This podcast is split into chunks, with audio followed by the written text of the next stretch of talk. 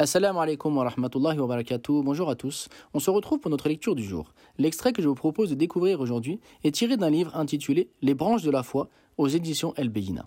Page 118, le chapitre La générosité et la largesse dans le don.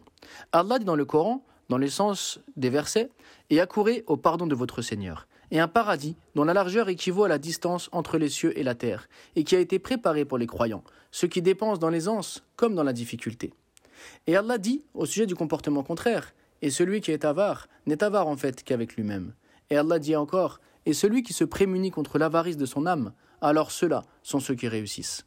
Et il est rapporté dans un hadith que le prophète sallallahu alayhi wa sallam a dit Il n'y a pas un jour où ne se lève le matin le serviteur sans que ne descendent sur lui deux anges, l'un d'eux disant Ô Allah, accorde à celui qui dépense de quoi remplacer ce qu'il a dépensé, et l'autre disant Ô Allah, accorde à celui qui s'abstient de dépenser la perdition de ce qu'il s'est abstenu de dépenser.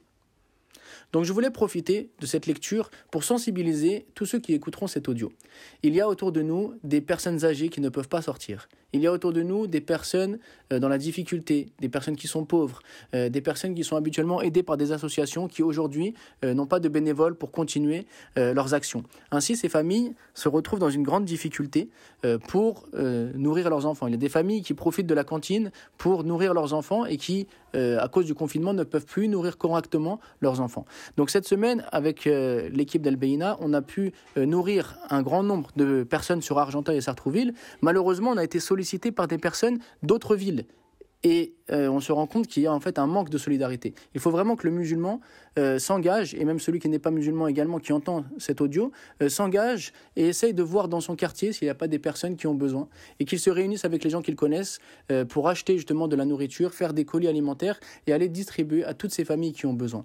Il faut vraiment que le musulman s'occupe des gens qui sont autour de lui, que ce soit des personnes qui sont musulmanes, des personnes qui ne sont pas musulmanes, afin que vraiment les gens voient qu'est-ce que l'éthique du musulman? À quoi est-ce que l'islam appelle en termes de bon comportement, en termes euh, d'aide du prochain, afin donc justement que cette crise euh, puisse passer dans, les meilleures des conditions et que toutes ces personnes qui sont dans la difficulté eh trouvent un soutien euh, par notre engagement à tous?